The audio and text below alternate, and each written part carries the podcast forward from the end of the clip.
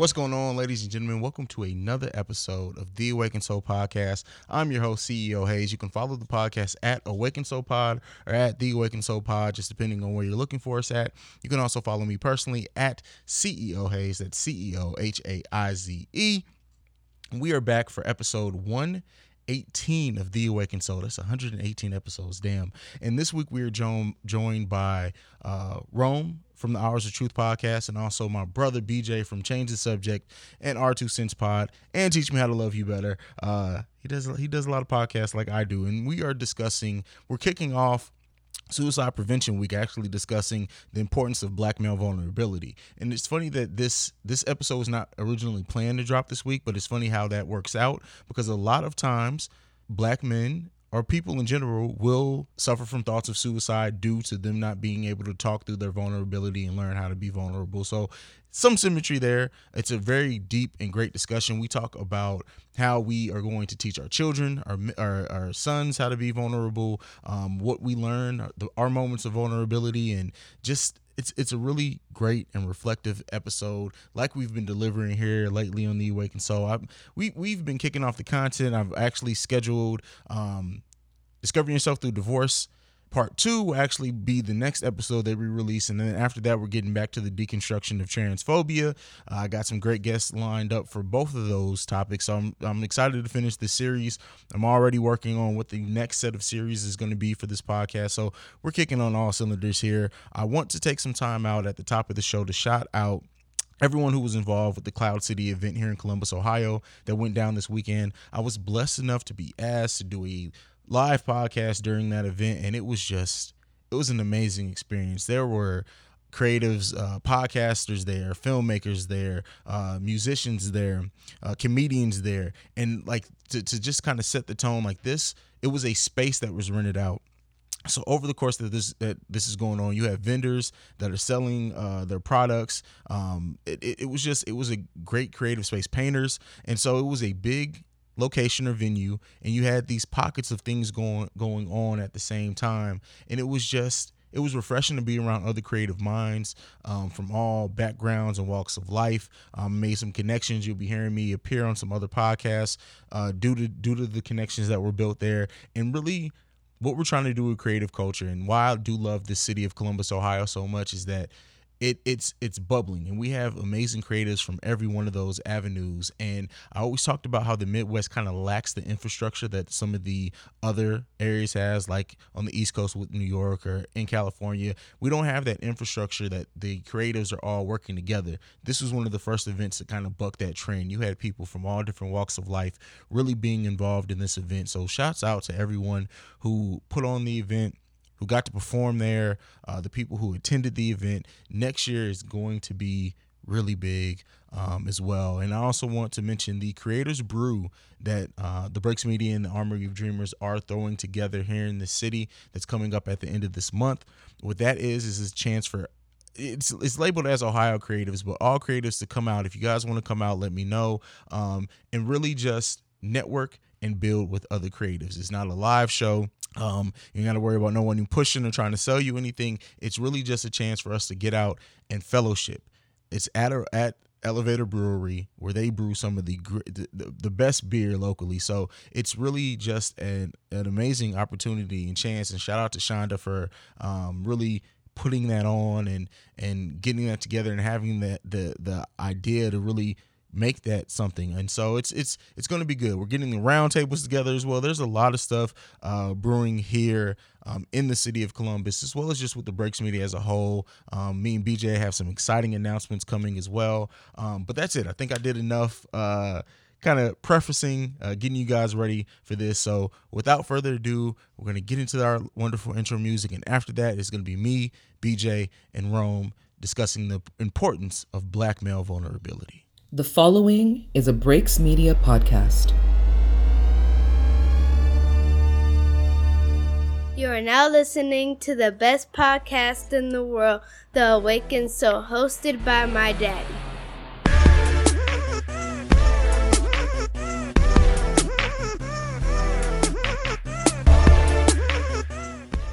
Right, ladies and gentlemen, welcome to episode 118 of The Awakens. 100, 118 episodes. This is wild, bro. Um, but we are here to discuss something powerful. Uh, but first, let me introduce my guest. First, we got my brother in the building, Mr. Dergo BJ himself from Change the Subject R2 Sense Pod. Teach me how to love you better. Dude, you do entirely too much. Co owner of the Breaks Media, uh, owner of Gold Mines. What don't you do? Sleep and um, pay myself attention. That's pretty much all I don't do. Damn, bro. But yeah, man. But I love what I do. I think um I think it helps me purge. So um shouts out to all of those entities you name because I get to I get to learn myself, figure these things out, and become a better person. So That's I'm appreciative. Up. That's what's up. That's what's up. And then first time guest in the building from the Hours of Truth podcast. Mr. Rebel Rhome himself is in the building. What's going on, bro? Yeah, you already know, man. It's the Rebel R H O M E. Um, also starting a media company, Trinity Media, coming soon. Um, also starting a second show called What Scuffs My Tims. Look out for that in a couple okay, okay. I feel like you got to you got to record that one in the bodega just because. yeah, I, I, was thinking about doing some locations and different things to switch it up. That's what's up. That's what's mm. up. Well, we are here to discuss the power that's in black male vulnerability, and this is something that not many black men I know will openly talk about. So we gonna we gonna try to break some chains in this one, man. Y'all ready? Yeah, yeah, I'm ready. I'm ready. All right, so the first topic that we're talking about is how conversations about black man's mental health and how intersectional racism aren't usually had in public. Um, and then like the, how the social norms that are imposed on black men affect our ability to admit when we're depressed. So that's a lot to unpack there. Who wants to attack that one first? Um, I mean, since I'm since I'm the new newbie here, all right, I'll, I'll go first. Um, just as far as vulnerability, right? Yes, sir. Just being from where I'm from, right? Like I'm from New York. I grew up in the projects, and that's just one thing that we aren't taught as kids. Like I always say that the two things that I learned about was getting pussy and getting paid. Okay. Like you know, mm-hmm. nobody ever taught you like you know how to be a man, how to be a family man, or um, how to love your children, or like how to love your kids if you have a son, right? Like to show them that affectionate love. Like just um, picking up my son from school today and dropping him off with his mom. Like just I always make sure he give me a kiss on the cheek. Mm-hmm. So he's about to be seven years old. Cause like that's my son. Like that's my pride and joy. I love him like that. So um, just it's really difficult to unlearn these things but as I've grown older, it's just um, something that I've just been trying to pay attention to. That's what's up. Mm. That's what's up, mm. especially like with the kids, and I've experienced that with my kids as well. I try to always show my kids affection because my my, my dad was a great father. I say that all the time, but he was the typical stereotypical army man. Like he didn't. I can't. I can't imagine me and my. Well, I can't remember too many times me and my dad hugged. But like with my sons, I hug my sons all the damn time before bed, when they wake up in the morning, before they about to leave my presence. Like my my youngest son is he hugs everybody all the damn time. So like I try myself, I've had to learn that because at first it was like like when my son was born, it felt awkward just holding him. And I know most fathers feel that, but for me, it was more of a like, how do I how do I hold this this little ass kid? I don't even know how to hug. You feel me? So like it, I, I, had I mm-hmm. had to learn that. Um, but that's just I, I relate to that as a father. BJ, what do you think about it? Well, vulnerability was probably one of the very first emotions I remember feeling. Um, because like I've always been the kid that confused how I truly felt with a lot of the things that I was like expressing. Like um you know how like sometimes when people well, no, perfect example, women. How the one attitude can represent four different stages in their life. Like, you know, the attitude could be, oh, she may be hungry, she might be cramping. Like, even though it shows the same sides or the same signages, it represents so many things. So I used to be always the kid that would express myself and not really know what's wrong with me. And so it would make me more emotional because I was like internalizing a lot of my stresses or a lot of my feelings. So being vulnerable was easy, but making sense of it was the difficult part. Yeah. You know, because um, nothing I ever felt was actually given an identity. Like you, um, if you cried, it was like, okay, you weak. You know, toughen up. So now I'm like confusing my sensitivities and believing that they're not valid. You know what I'm saying? Like I'm I'm feeling these feelings and I know that I'm hurting. I know that I'm feeling a certain level of pain, but I'm confusing it with weakness. I'm confusing it with um, being belittled or you know like all of these different things. So you don't really get to identify with most of it. Um, so it will it wasn't really that I struggle with vulnerability. I struggle with the identity within the vulnerability. Okay. You know, because it was always confused with another emotion. You know. So in, in like how have you what have you done to try to break out of that? Like what are the processes that you've taken and that you would advise someone else who's trying to get in touch with their vulnerability on what they could do to get through that? Um the first thing that I had to do was like shut unhealthy people the fuck up.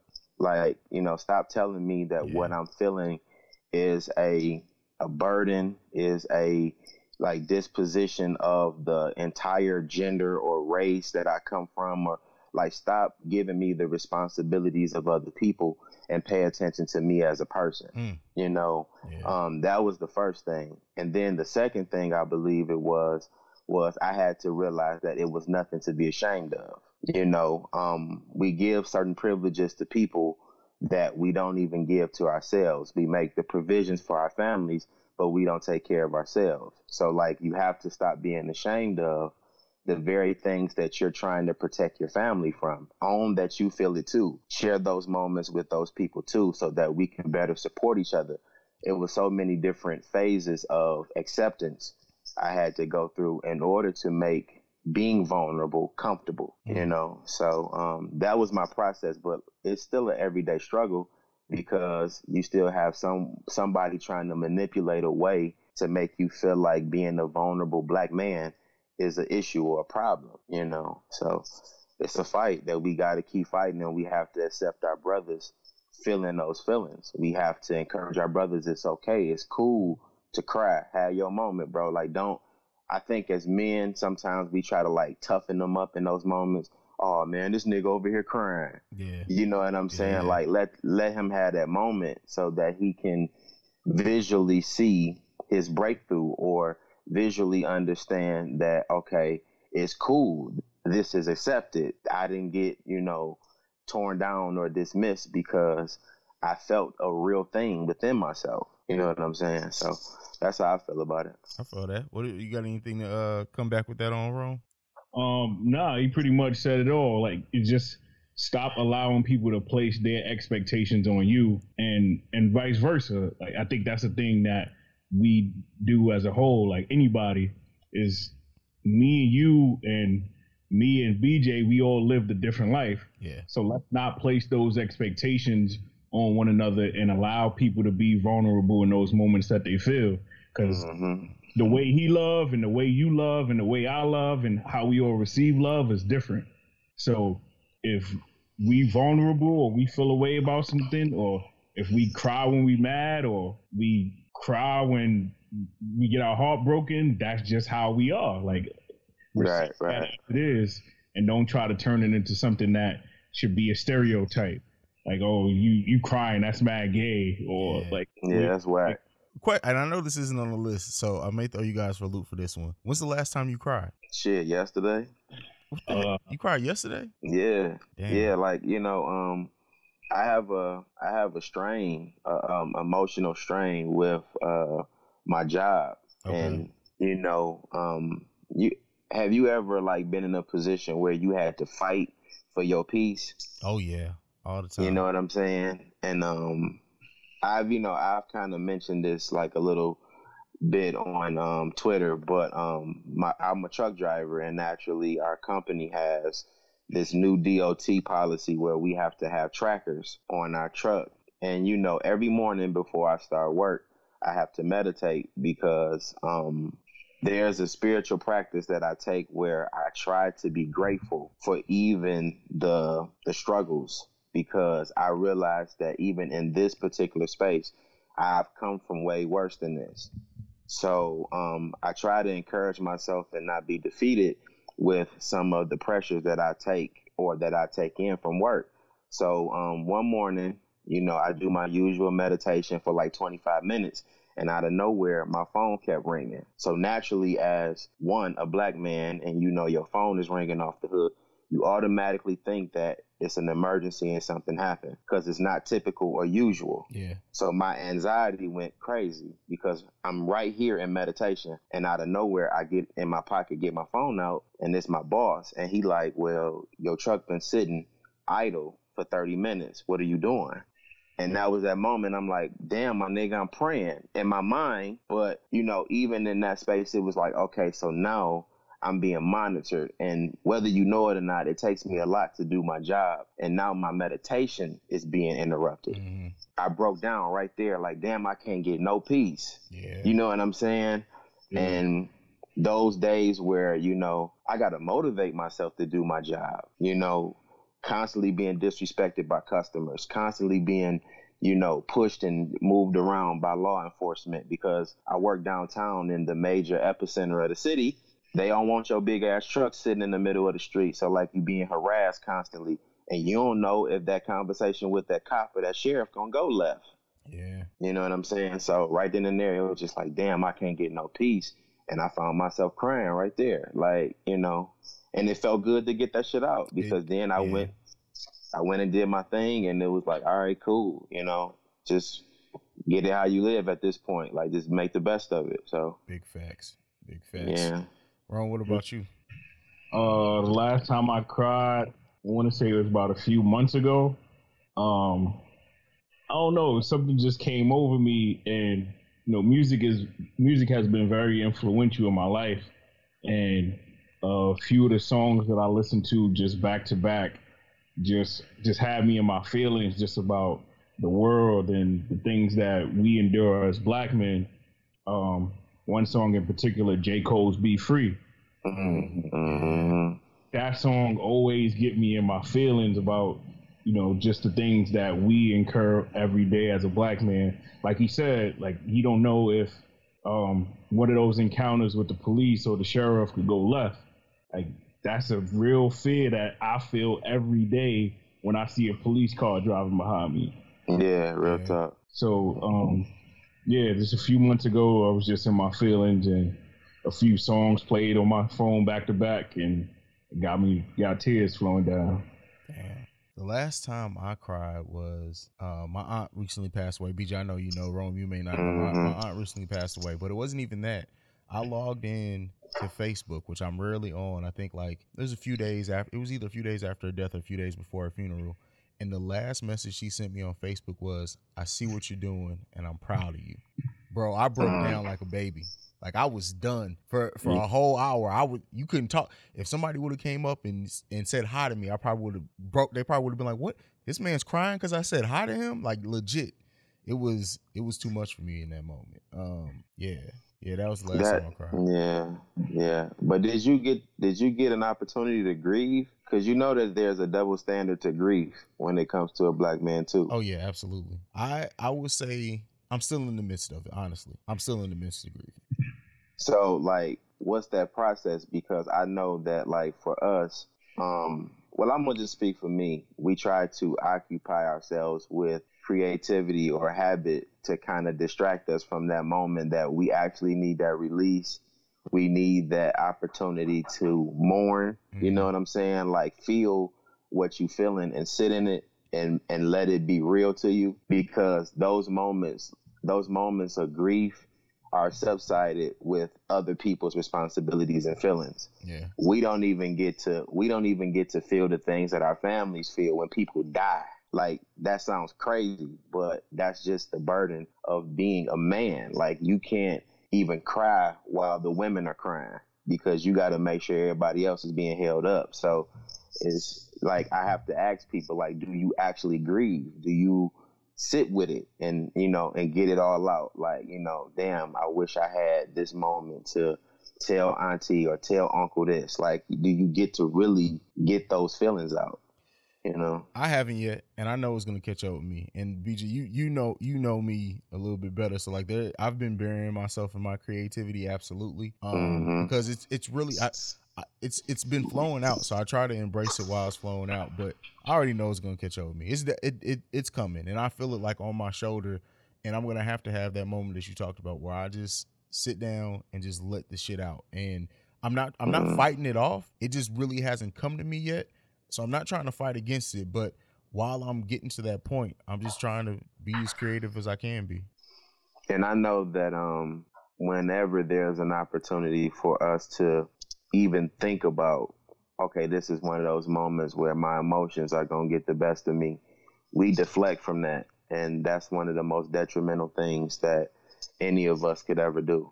You know, um, part of the reason why is because, like I said, you have to give your feelings an identity so that when you realize what they actually are, you can go get some help. Yeah. You know what I'm saying? If that's what you need. Um, like depression, like um, we don't we don't readily recognize depression because there's no identity to it in the black community. It's like it has so many different symptoms. There's so many different signs of it. Like you don't get to really identify with it because everything that you could identify with it, they always make it about something else That's true. you know Yeah. so that's the that's the messed up part about it. it is like we don't really get to figure it out to even know that this is what we feeling you know Yeah. It's it's it's a process. And I think like like my grandmother passed away when I was 13, and I think I put that off for 10 years, bro. 10 years I put that off until it caught up with me. And that's when I realized Mhm. the importance of being able to grieve. That's when I started realizing the importance of it's okay to not be okay because it, I put that off forever. Like literally, I'm just like I'm gonna keep pushing for her. I'm gonna keep put. She wouldn't want to see me Mhm. down. She wouldn't want to see me sad. What I'm gonna be sad about? And I was back in in in her house that she died in, and it just was like I saw a picture of her on because my uncle got the house now. It was like over the fireplace. That shit sent me into a whirlwind, bro. Like like one that I have never felt before, and from that point, I've tried to I've tried to give myself more time to grieve because I realized that uh, it was a lot of anger in that that I didn't deal with. And then on top of that, my parents got divorced like three years later. So it was like those things combined turned me into a crazy person for a long time, bro. A long time. Um, and that kind of brings us to the next question. Um, is that like how often do you make decisions to protect your own mental health? And I guess I'll add this on. Do you feel ever feel guilty about making decisions that's just to protect your mental health? Okay. not no more Not no more. How'd you get? How long did No. it take you to get there? Is that a new thing? um it's it's been fairly recent um i feel like um i feel like one of those people who um has been like emotionally abused and it's not in a negative way but what it is is that like because you've been so strong um they'll pile on the burdens they'll pile on the struggles they'll put um infinite amounts of responsibility on you because you're the tough one or Mhm. You know um everybody always tells me like i'm emotionally centered. Like that's because i had to sit in my feelings and figure them out. Like wasn't nobody caring about the moments when you know it'd be like a house full of people and bj would walk through the whole house say hi to everybody go in this room close the door and cut the light off. It was just like a normal thing. Oh that's just him. That's what he does. But they didn't know i'm in there suffering. Yeah. you know what I'm saying? So um when it got to a point of not being ashamed, I just started speaking out, like, you know, telling people, you drive me crazy. You get on my fucking nerves. Damn. You know what I'm saying? And when you get those things out, one, they're shocked because they're so used to you not saying nothing or burying yourself in that dark place. But um, once I started communicating my truth and telling people how I really felt, um, getting it off made me feel better. But then again, I'm beginning to learn about, you know, empathy and all of these different things by just expressing myself. So giving a black man the opportunity to figure those things out actually helps him to come to certain realizations about his feelings because while he's expressing, he's learning, you know. Mhm. So that's how I got it out, just telling people what it really was. And now like I don't have to tell you, I'll just completely remove you. Like I'm not going to, you know, go through the processes of making you understand something that has been presented more than one time. I'm just going to remove you altogether. So, um, prioritizing your mental health is definitely like number one for me, mm-hmm. you know, and that's going to stay that way because that's the most detrimental thing to lose at this point of where we are as men. So, I think for me, it's like it's something that I honestly still struggle with. I spent so long like not wanting to process my own mental health because I felt like it was selfish, or I felt like nobody wanted to hear that, or I felt like what do I look like bitching? Um, and so I'm still learning. Honestly, it's still something that I'm working through is learning how to make decisions putting my mental health first because it's so like I, it, my kids, my family, my mom. Like I, I put, I think about what they need me to do before I think about what I need. If that makes sense. Yeah, and you know, like there was a practice that somebody had given me, um, not too long ago, where um, one of my, you know, spiritual elders that I talk to whenever I just need certain things answered, and um, the funny thing about the conversation was he was asking, he said, like the the order in which people get served in the house mm-hmm. is the same order that you're supposed to be prioritized in. Ooh. Now that blew me. Okay. You know what I'm saying? I'm like, bro, like you about to go into a controversial space by saying this. But think about it. Okay, typically the breadwinner is the person that's supposed to get the first plate. That's the man that put in the time made the provisions. So naturally, he's supposed to get his play first.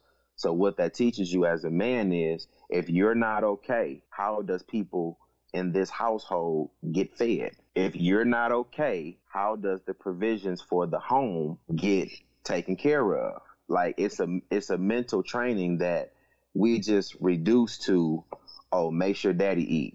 No, it's a it's a it's a system that is set to help you understand what your priority and what your value is to the household. So don't just look at the plate, look at if in fact you're not mentally healthy, how damaging it is for all of the other people in the house to get mentally and spiritually fed. Yeah. Like it's it's setting an order and a tone. So in that moment, I'm like, damn, I gotta really stop thinking about always trying to appease the women how am I to be strong for them if I'm not conditioning my my strength?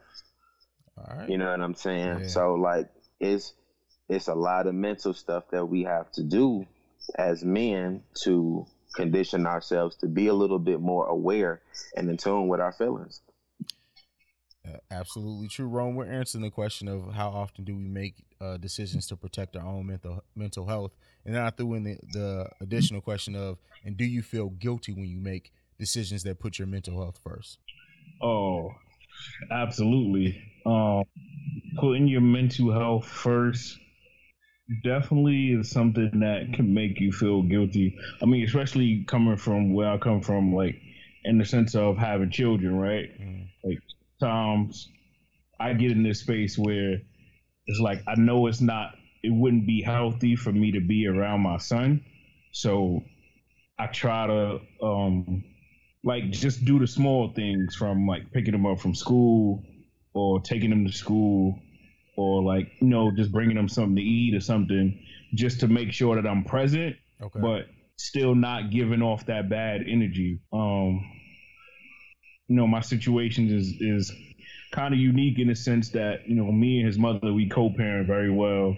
We're not together, but um, I don't really get along with her family.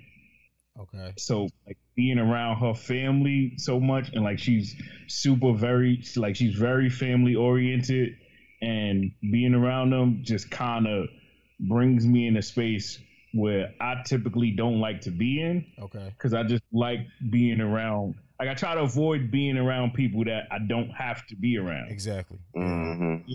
So, uh, just times when I'm feeling down or things might not be going my way, um, I do feel guilty in that sense because um, boys look up to their fathers. Like they want to be their father. So he want to be around me all the time. Sometimes it's just I know it's not healthy for me to be around him. Damn.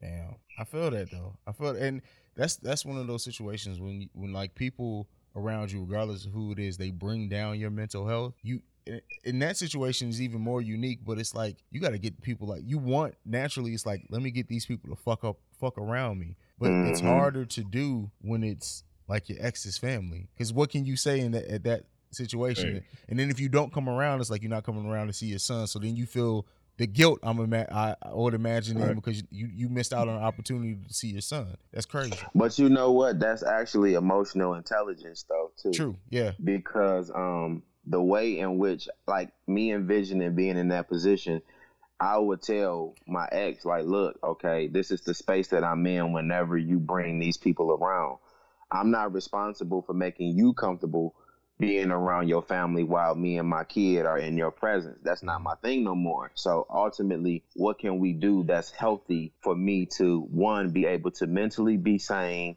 spiritually be in tune, and then also entertain the needs of my child. I want to be comfortable in that space. I don't really fuck with your people like that.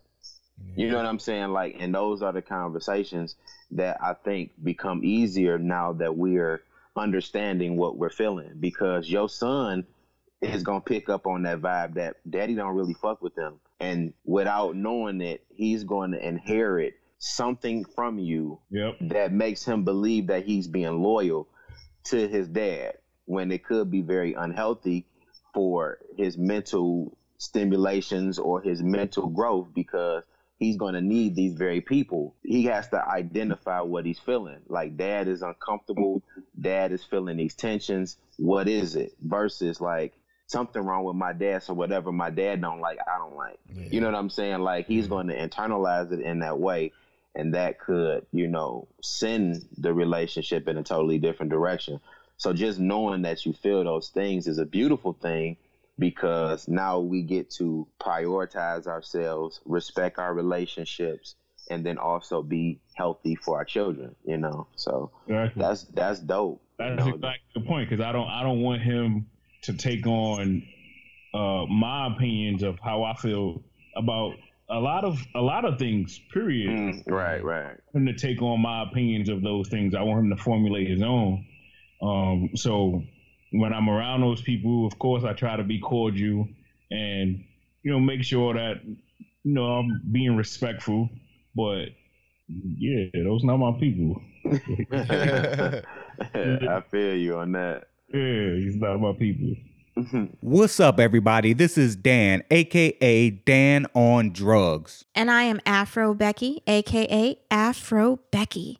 And we are the Black Law and Legal Lies podcast, podcast. a weekly legal podcast for the culture. Each week, we have conversations with our co host, Anne, a licensed and practicing slash ratchet ass attorney, as well as myself, a rehabilitated criminal and our lovely, esteemed moderator, Afro Becky. Most of our topics are legal in nature, and we discuss them in a relatable way. We release new episodes every Tuesday. Yo, you can find us anywhere podcasts are available. Or you can find us on social media at Black Law Podcast.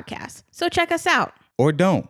Hey. What? Sometimes people do like the opposites. All right. Uh I, I think we got I think we got that. We're gonna move into the next section, which is not allowing our masculinity to define us. So the first question in this one is why do we as men generally resort to physical strength, to using physical strength to express how we feel? And that may be when you were younger. I know for me it's it's was a bigger thing when I was younger than now currently, but I definitely wanted to talk about this and I think I'm sure you guys know. I'm not even going to over explain it. What do you make of that question? Who wants to answer this one first? Mm.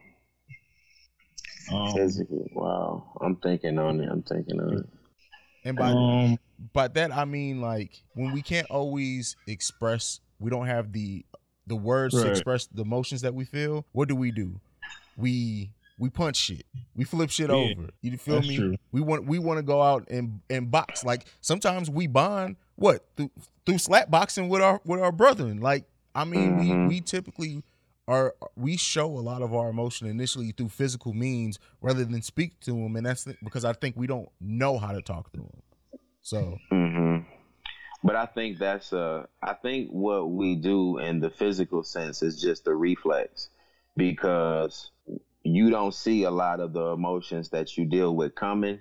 Mm-hmm. So naturally when you feel those pressures or those whirlpools of feelings, it's just a natural reflex to respond the first way that comes to your mind. So naturally, you are going to probably punch a wall because you felt like something was coming against you. You're trying to defend yourself against whatever you feel like is coming against you. Yeah. So there's a there's a training process that comes along where you have to tell yourself, why do I feel as though every time I'm in my feelings, I'm being threatened?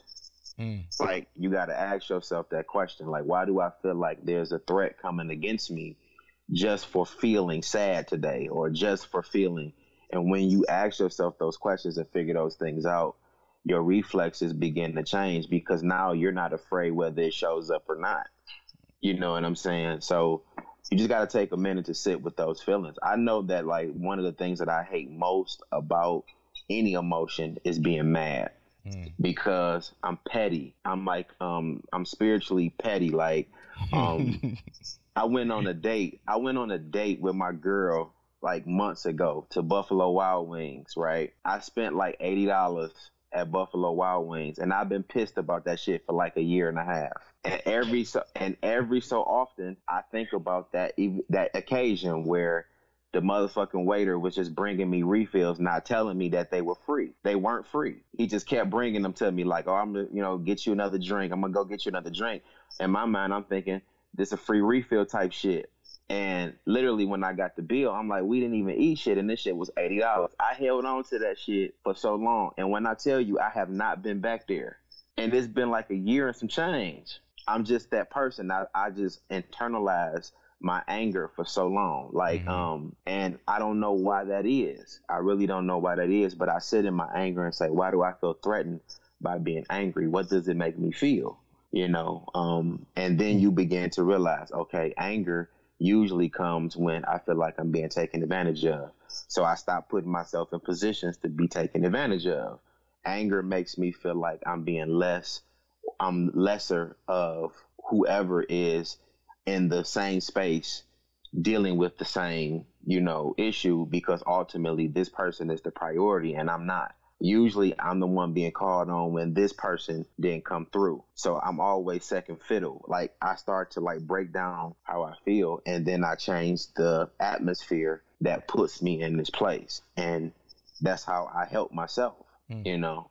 So emotional intelligence has has been like a training course. I read books on that because I'm an emotional person. So being vulnerable sometimes will scare you away from feeling the feelings that you deserve to feel. Yeah. You know what I'm saying? So it's just a it's a constant battle, but I think it's healthy for men to go through it. Ron, what about you? Um, as far as me, uh, feeling the need to exert myself physically, um,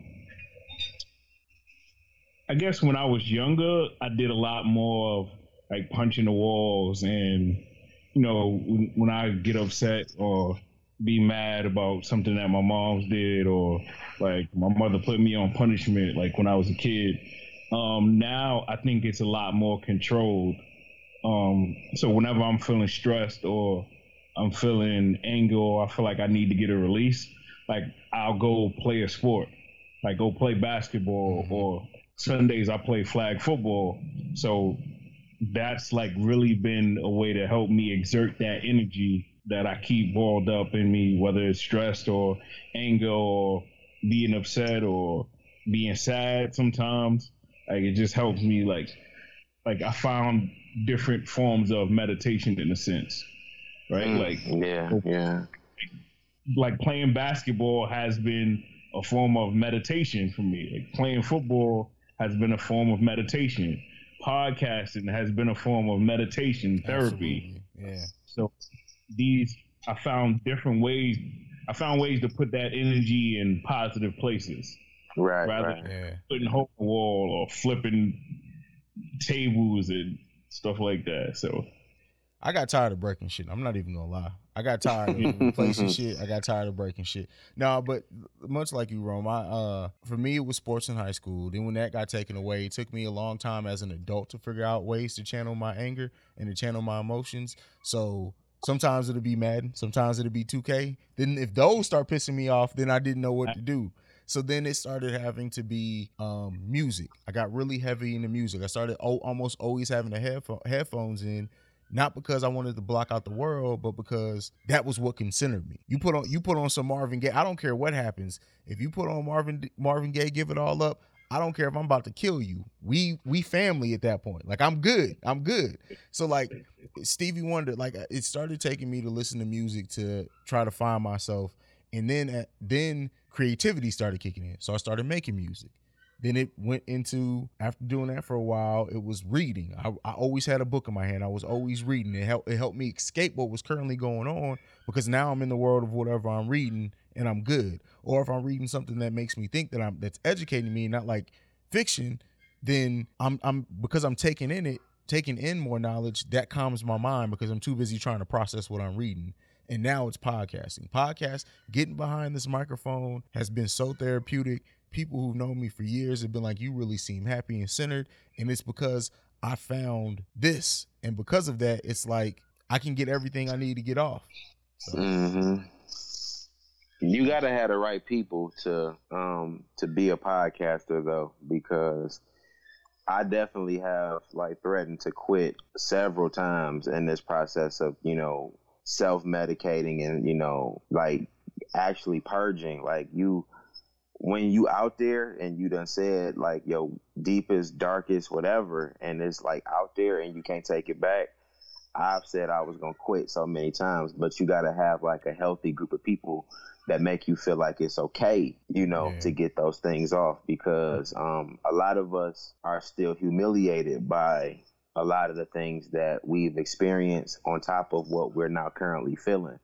And that sends you into a, a, even darker place because now you regretting saying what you said or like it's it's so much that goes into podcasting that people really don't understand. Oh yeah. Like it just looks like some simple shit. You just turn your mic on, start talking, and then you hit stop. Like no, it's not.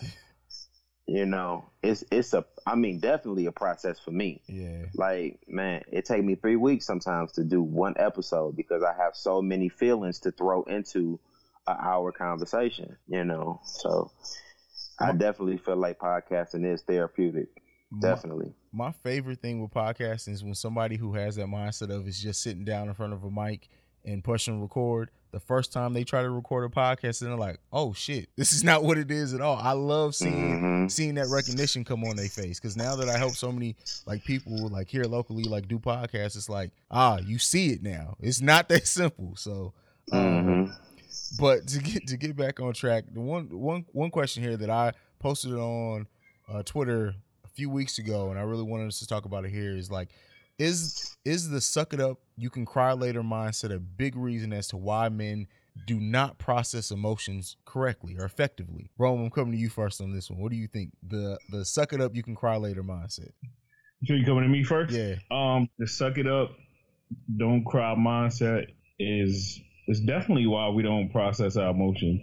Um i think the biggest thing about that is that the women push it on men. Ooh. Like, we get, we get a lot of people talking about toxic masculinity, uh-huh. and I know you know being a toxic feminist is not really a thing, but the women push it on men a lot more than the men push it on each other.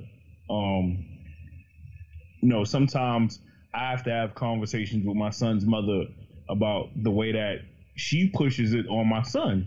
I'm like, yo, you gotta let him be a kid. Like you keep using all these words and in, in this, this verbiage that you expect him to just understand how he should be, especially because he comes from a Caribbean background. Mm-hmm. So, like, you got to let him be a kid. You got to let him go through those motions and through those emotions of trying to figure out what it is he's feeling. Like, um, recently, I had to have a the convers the birds and the bees conversation with him a little earlier than I expected to have it, um, because he's curious, and you know she, when she found out uh, what he had did, he had did something. I don't even want to talk about what he did, mm-hmm. but he had, and like her first reaction was to try to scold him for it, and I'm like, nah, you gotta entice his curiosity understand what it is that he's feeling, try to understand what it is that he want to know rather than scold him for it because it's not going to help like him emotionally. Yeah. Mm. Yeah. All right. So it, it's, it's it's it's it's rough. It's rough out here. definitely can be. BJ, I know you got I know you got something to say on this one.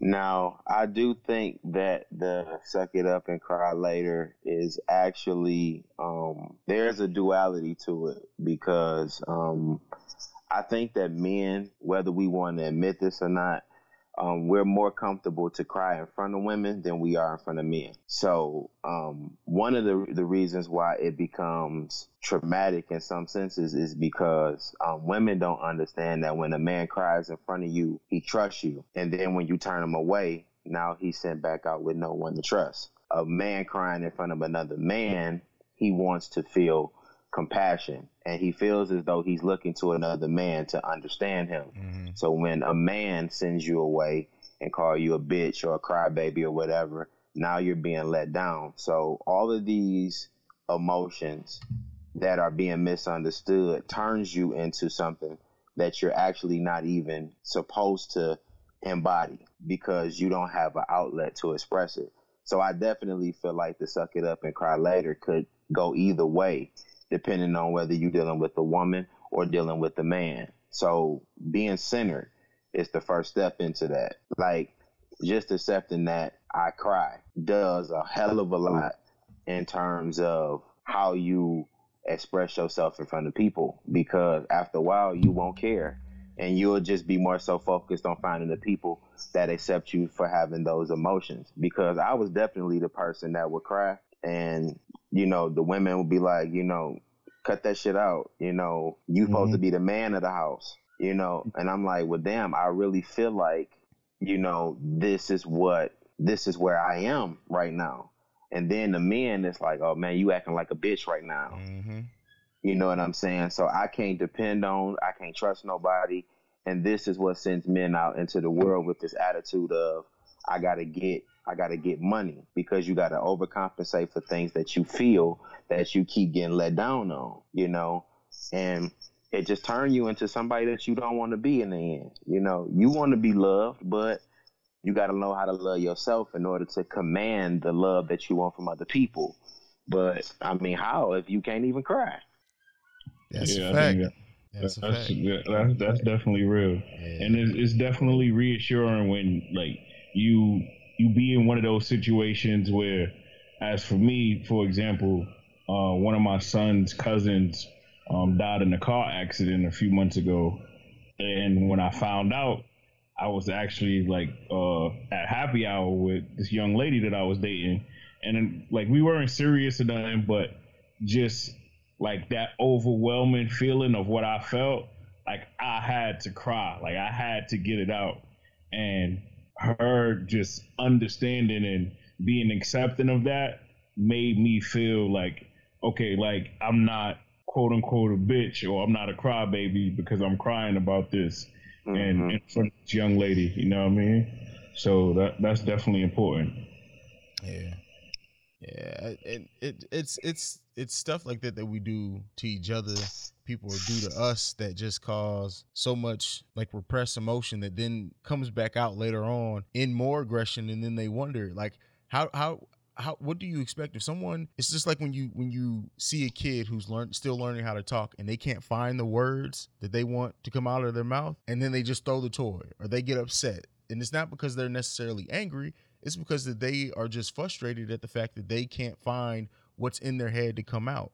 And a lot of times us as men are like that too because we have been taught so long to suck it up that then when it's time to express it or we're put in that that position where we have to, we don't we can't find the words, we can't find the the the feeling and then it it comes out in stress, it comes out in depression, it comes out in drinking, it comes out in drug addiction, it comes out in so many different ways and it all Mhm. can go back to that.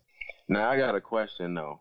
Um, when a person typically, and this is just my example, when a, when I've ever heard "suck it up," it came from a woman. Mhm. Ask the woman what it is. Suck what up? You know what I'm saying? Because my question would be, well, how come you can't suck it up when you go through the motions that you go through. Explain to me what your process is for your emotions to help me understand why it is important for me to suck this shit up.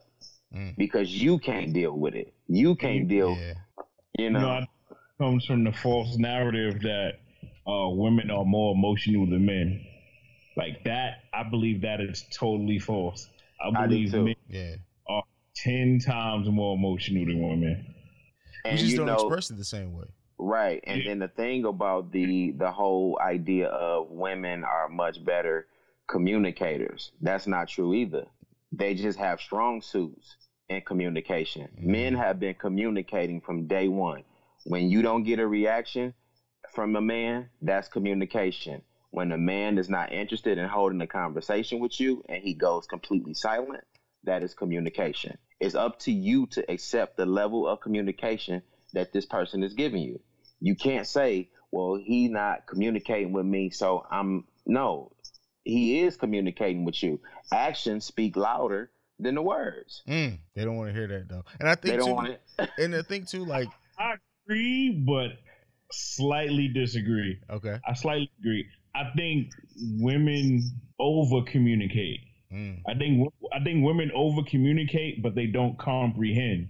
Ooh. That's what I think the problem is. Okay. Nah, I can feel that. I can feel that. Yeah, Yeah. I women communicate, but they don't comprehend because you can explain to a woman, like especially for me, speaking for myself, I can explain to a woman what it is that I'm feeling or what it is the lack of that I'm not getting, and she just won't try to understand. That whole what you mean, I hate it when they they talk about us when we respond with K when they send long texts, but I hate it when we will flat out say something of how we feel and it's like what you mean. Did I just Like, talk yeah. Spanish? Right, Mhm. right. That's the point I'm talking about. Like they don't comprehend. Like we can communicate back and forth all day, but it it won't make a difference if nobody comprehends what the other person is saying. It's like you could read a book, but if you don't have no understanding of what the book is trying to tell you, Mhm. then you didn't really read the book.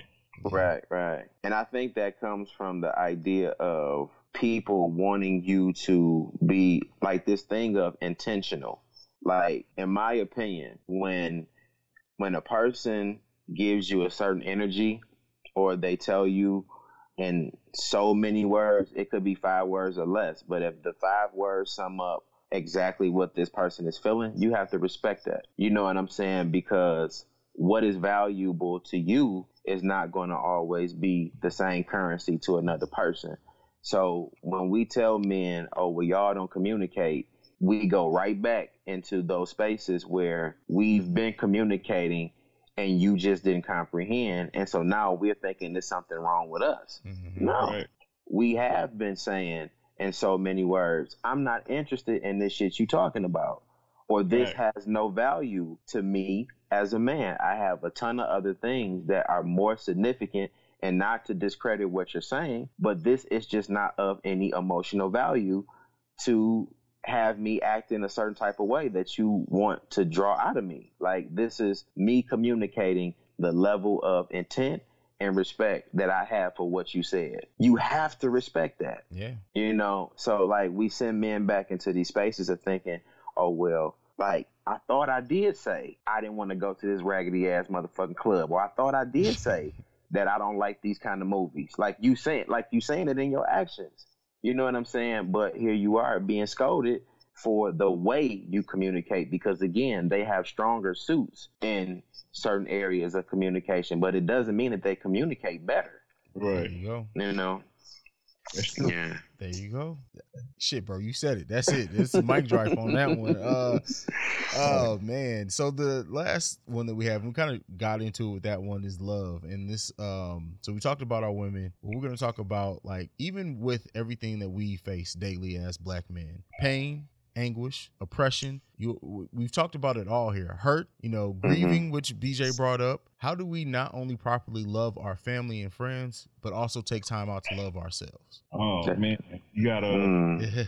you gotta you gotta figure out what you gotta understand the things that you love and and really just take time and set aside things for set aside things for you. Like what is it that you love from uh, the very beginning all the way to the end? Uh, uh, a female friend of mine told me one time, write down a hundred things that you like.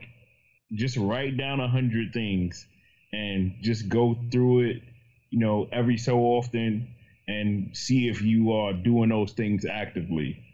Like so I think it's really big to just make sure you set aside time for yourself to understand and love yourself and Mhm. know what the things are that, that bring you joy. Simple things.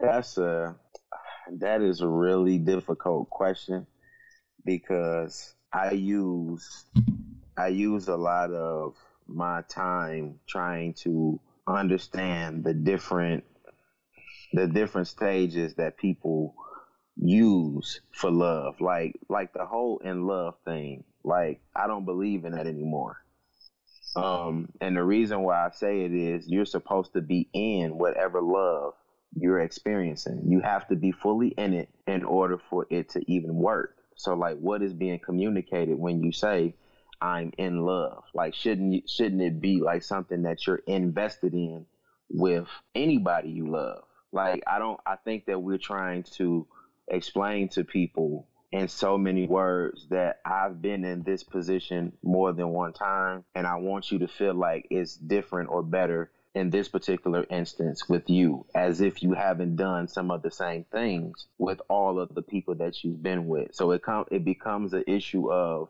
you trying to explain something that you really don't even know how you truly got to the point of even feeling. Mm, does that make sense? Yeah. Uh, to me, it makes it ma- it makes sense in the aspect of what you're saying. It, I think people just don't have an idea of what being in love is. Well, just based off my opinion, right? Um, Mhm. I think the problem is that we separate how we love our friends and family from the way we love a person that we're intimate with. Right? So I think our love for friends and family is totally selfless, right? Like you will go to any amount of depth to to show your love for your mother or your little sister or your little brother or your son or your daughter, right? But Mhm. we separate that in the sense of intimacy, right? Like with a significant other. Like we won't be as selfless with them as we are with our family. And I think that's the problem. Mm. There's too many Mm. conditions.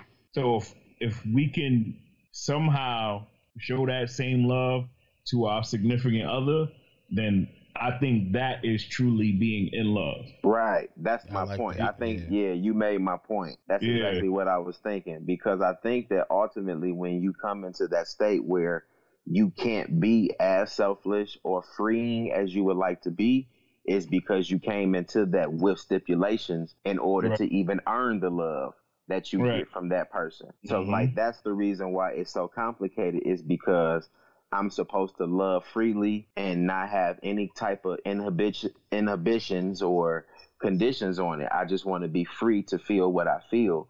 And you can't always do that in an actual intimate relationship because again, you can't cry in front of some of your women that you deal with or you can't you can't lose your job like the common person when you in certain relationships but your family is always going to be there so the love is a little bit more selfless like you said Yeah. you know Absolutely. so that in love thing is kind of like just trying to establish another person's ego to feel like he loves me more than the people that he's probably not really communicated his affections to Right. You know and you taking advantage of him in that way because he really don't even know how you feel. He's just trying to make you understand that you important when that's been proven in the amount of time he spends the investments the attention he pays. All of these things have been showing you that but you're forcing him to communicate a love he never felt. Yeah.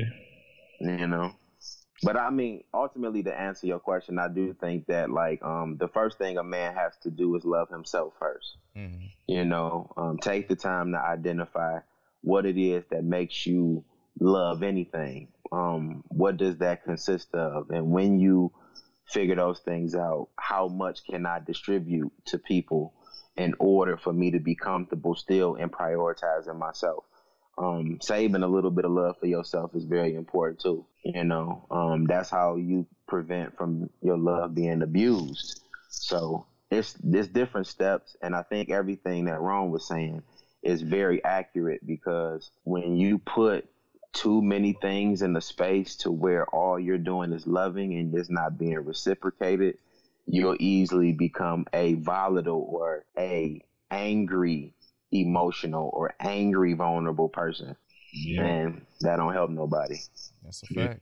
Yeah, when you get in that space with with two people who are intimate, who are selfless with their love, like it's it's funny to say, but you don't have to worry about yourself, right? Real like, talk. Like you don't have to worry about yourself. Like as long as I'm doing the things that's making her happy, she's gonna do the things that's making me happy, and we don't have to worry about so much l- loving ourselves because we know who we are. Right, right, right. We know who we are.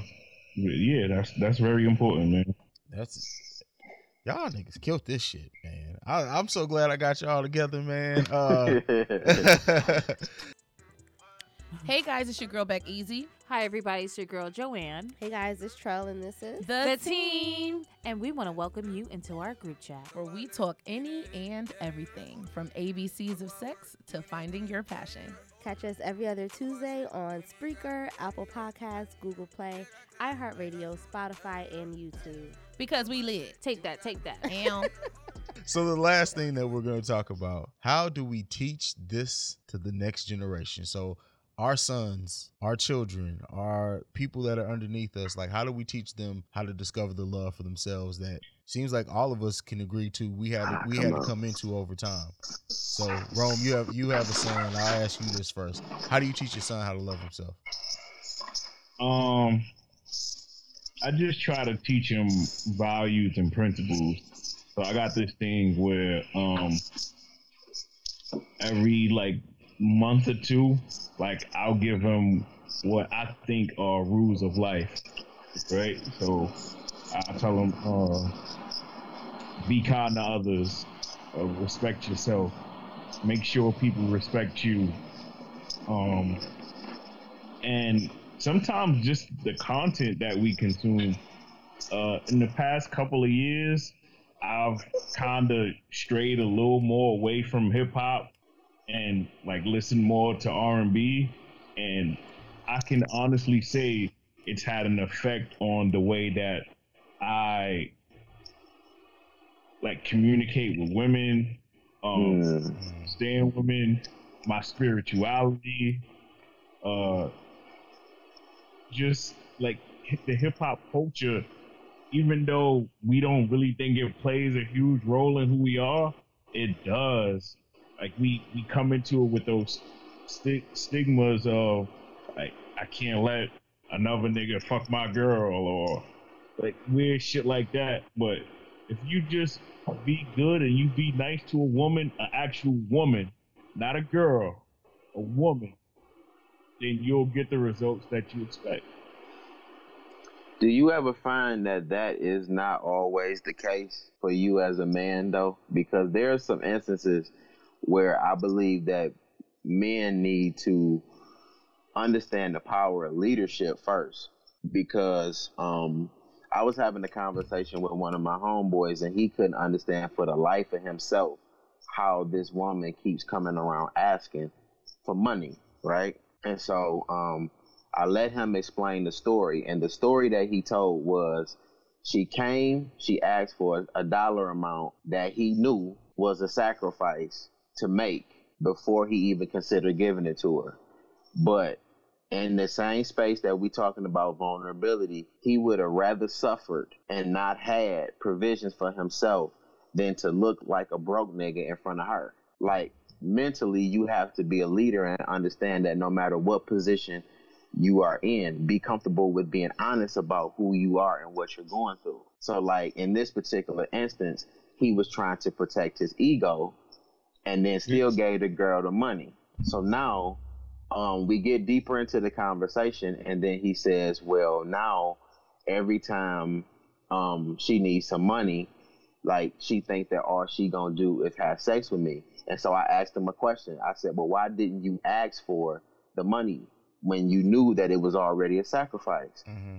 Again, not wanting to look like a broke nigga in front of the woman. So now you done sent this woman off thinking that her pussy is worth a thousand dollars because instead of asking for her, your money back, you asked her, "Well, what you gonna do for me?" And she decided what she was gonna give you for the money. Like you put her in a position to feel that way. Mm. Yeah.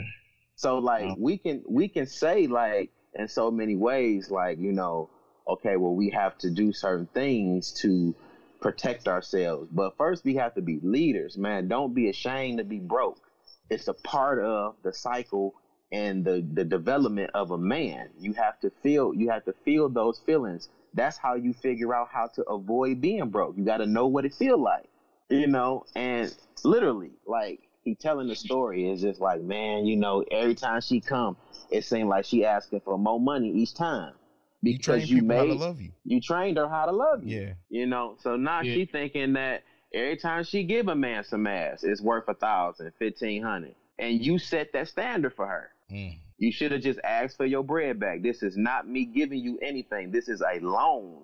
And I would have wrote on a piece of paper and made her sign it. You know what I'm Yeah. saying? Like if you know that you're not in a position to give her nothing like that, don't put yourself in that vulnerable place to be taken advantage of. Damn. I don't even know what to say about that. See, you, or, you, or you know what?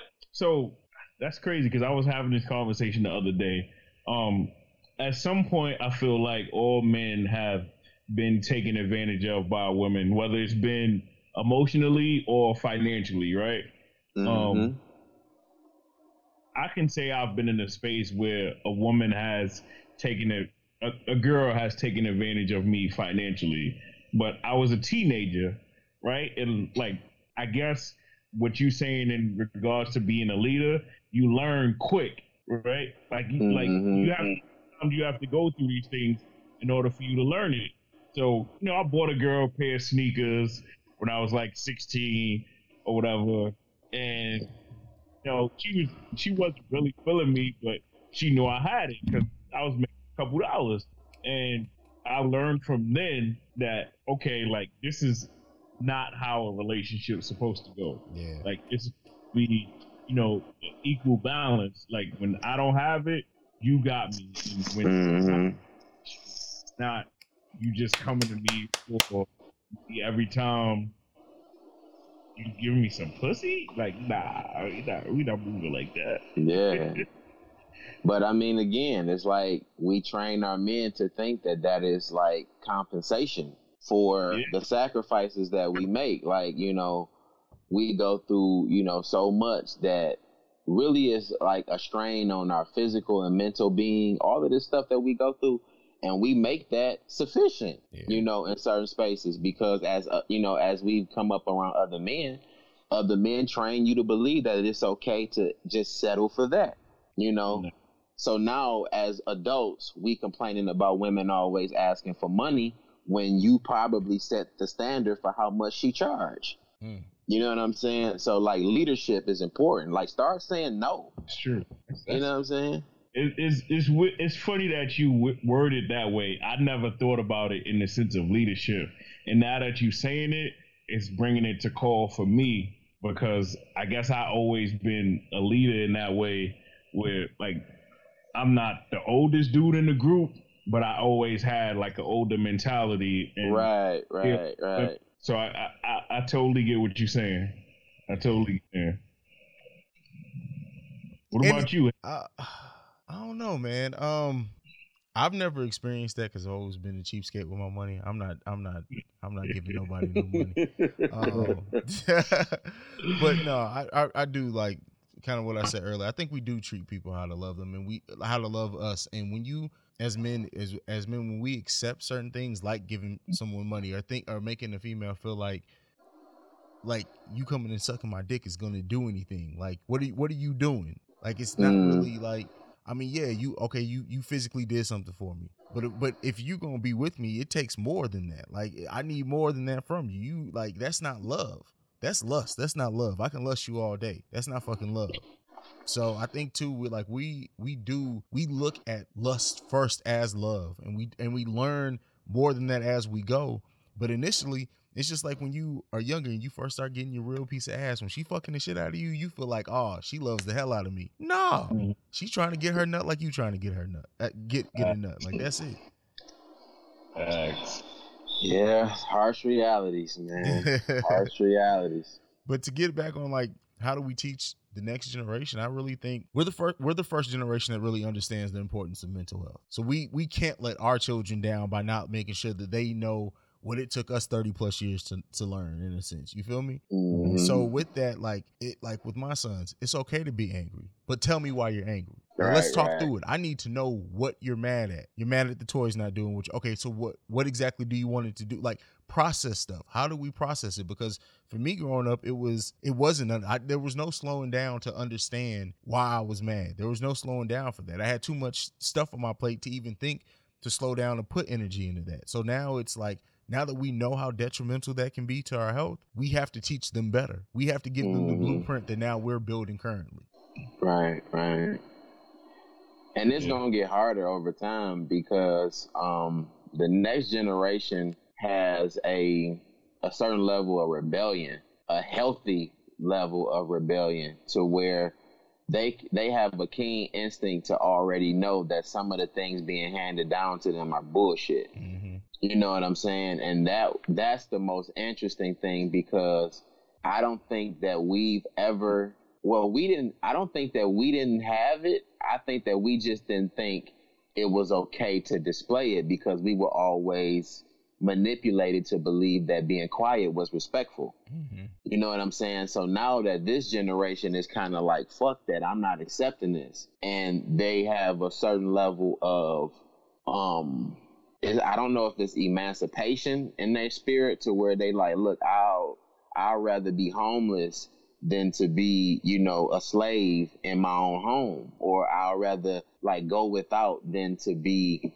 persecuted for feeling the things that I feel. Like they have this certain level of resilience that I don't think we were comfortable enough to feel. So um, I really don't know what we can hand them down, but I think that if we kind of like set those same steps and standards to express ourselves even more, they'll understand a certain level of dignity versus just being as brash or outrageous about going about some of the things that they do because sometimes in being expressive you can be careless. Yeah. you know what i'm saying? But for the most part i think that they'll be fine. Like just the fact that we're all realizing that we feel things is a huge step in the right direction. You know what i'm saying? So for mm-hmm. them i just think it's just basically us just showing them the dignity of it all because these kids today don't give a fuck. Yeah. they they blatant about how they feel. You know they're very fluid in their sexuality. They not hiding. They not having it's not like us where we had to like have a coming out moment of any kind. Like they just like look this is me you know what i'm saying? So um they already pretty much in the step or taking steps in the right direction already so. There you go. yeah. Anything Yeah, and just add just to add to that, um, I I feel like we are in that generation of parents to where we letting our kids know that we're not perfect. yeah Right, like- that too. Yeah. A lot of grew up thinking that our parents were perfect, and then you get older and you start to hear all the family stories and all the things that's going on, and you be like, oh. Like my mother is a woman just like any other woman. Like she made mistakes just like any other woman. Or my father is a man just like any other man. He made Mhm. mistakes just like every other man. So I think that's important to teach our children. And I try to make sure I tell my son that all the time. Listen, I know you love me and you want to be like me, but I am not perfect. hmm I am not perfect. I, I didn't. I purposely didn't want you to be a junior because I want you to be better than me. Mm. I don't, want you, mm, mm. I don't want you to be me. I want you to be better than me. So, just making sure that we we do those things. That's how we can make sure that we push the love forward and make sure that they learning these things. for sure for Yep, sure For sure. Well, that's it. We did that thing. Um, I want to thank y'all for joining. Thank thank y'all for taking time out. I know everyone's busy, so I appreciate y'all. Um, any parting words? If not, go ahead and leave them with your social media. Who wants to go first? Yeah, I ain't Yeah, got nothing else. All right. Yeah, I- First, um, man, thank you for having me first and foremost. Um, reaching all the way out. Oh, anytime, Um, bro. Yeah, that's a fact. Um, but yeah, you can catch me on Instagram, the Rebel Rhome, R H O M E. Don't forget the H. Um, follow our Truths podcast at our like the time H O U R Truths podcast. All right. Make sure you go and check them out, BJ. Well, you can find me. Uh, you can find me at Dergo BJ um, on Twitter, D E R G O B J on Twitter. I have a um, show page that pretty much houses everything that I do, and um, that is the subject change on Instagram. Um, any comments, questions, or otherwise, you can hit me up in the email too at changed subject c h a n g e d subject at gmail.com and just hit Haize up if you can't get through those. he can get he'll get you to me however he gets you to me. So Absolutely. You guys can follow me at CEO Haize. That's C E O H A I Z E. You can follow the podcast at Awaken Soul Pod. And you can also send us any feedback, questions, comments, concerns, the Awaken Soul Pod at gmail.com. This has been another episode, and we out. Peace. Bitches love podcasts. Get, get, get down.